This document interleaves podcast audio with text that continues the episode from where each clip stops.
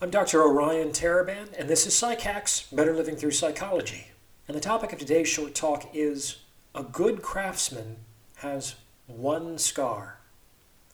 So, one of my all time favorite authors is Haruki Murakami. I've read everything he's ever published. Though I don't think it's his most technically accomplished work, my personal favorite is one that doesn't get a lot of airtime.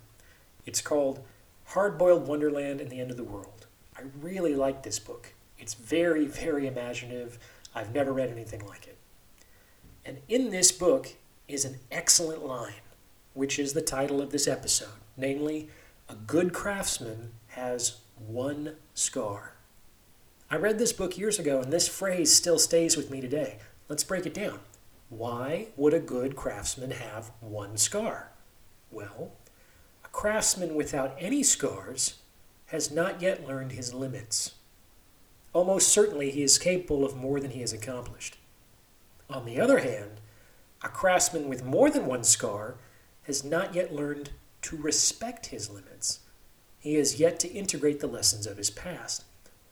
A craftsman with one scar knows exactly how far he can push his skill and so maximizes his ability before it becomes dangerous and so minimizes his liability. If you don't have a scar, then most likely you still have room to play. And if you have multiple scars, then you still haven't internalized the boundaries of the field. It's a really simple phrase that contains, I believe, a lot of wisdom. And I wanted to share that one with you today. A good craftsman has one scar. Thanks for listening. If you're listening on Apple Podcasts, Google Podcasts, or Spotify, please like, rate, and review this episode. And if you'd like to schedule a consultation, you can reach me at psychackspodcast at gmail.com. Talk to you later.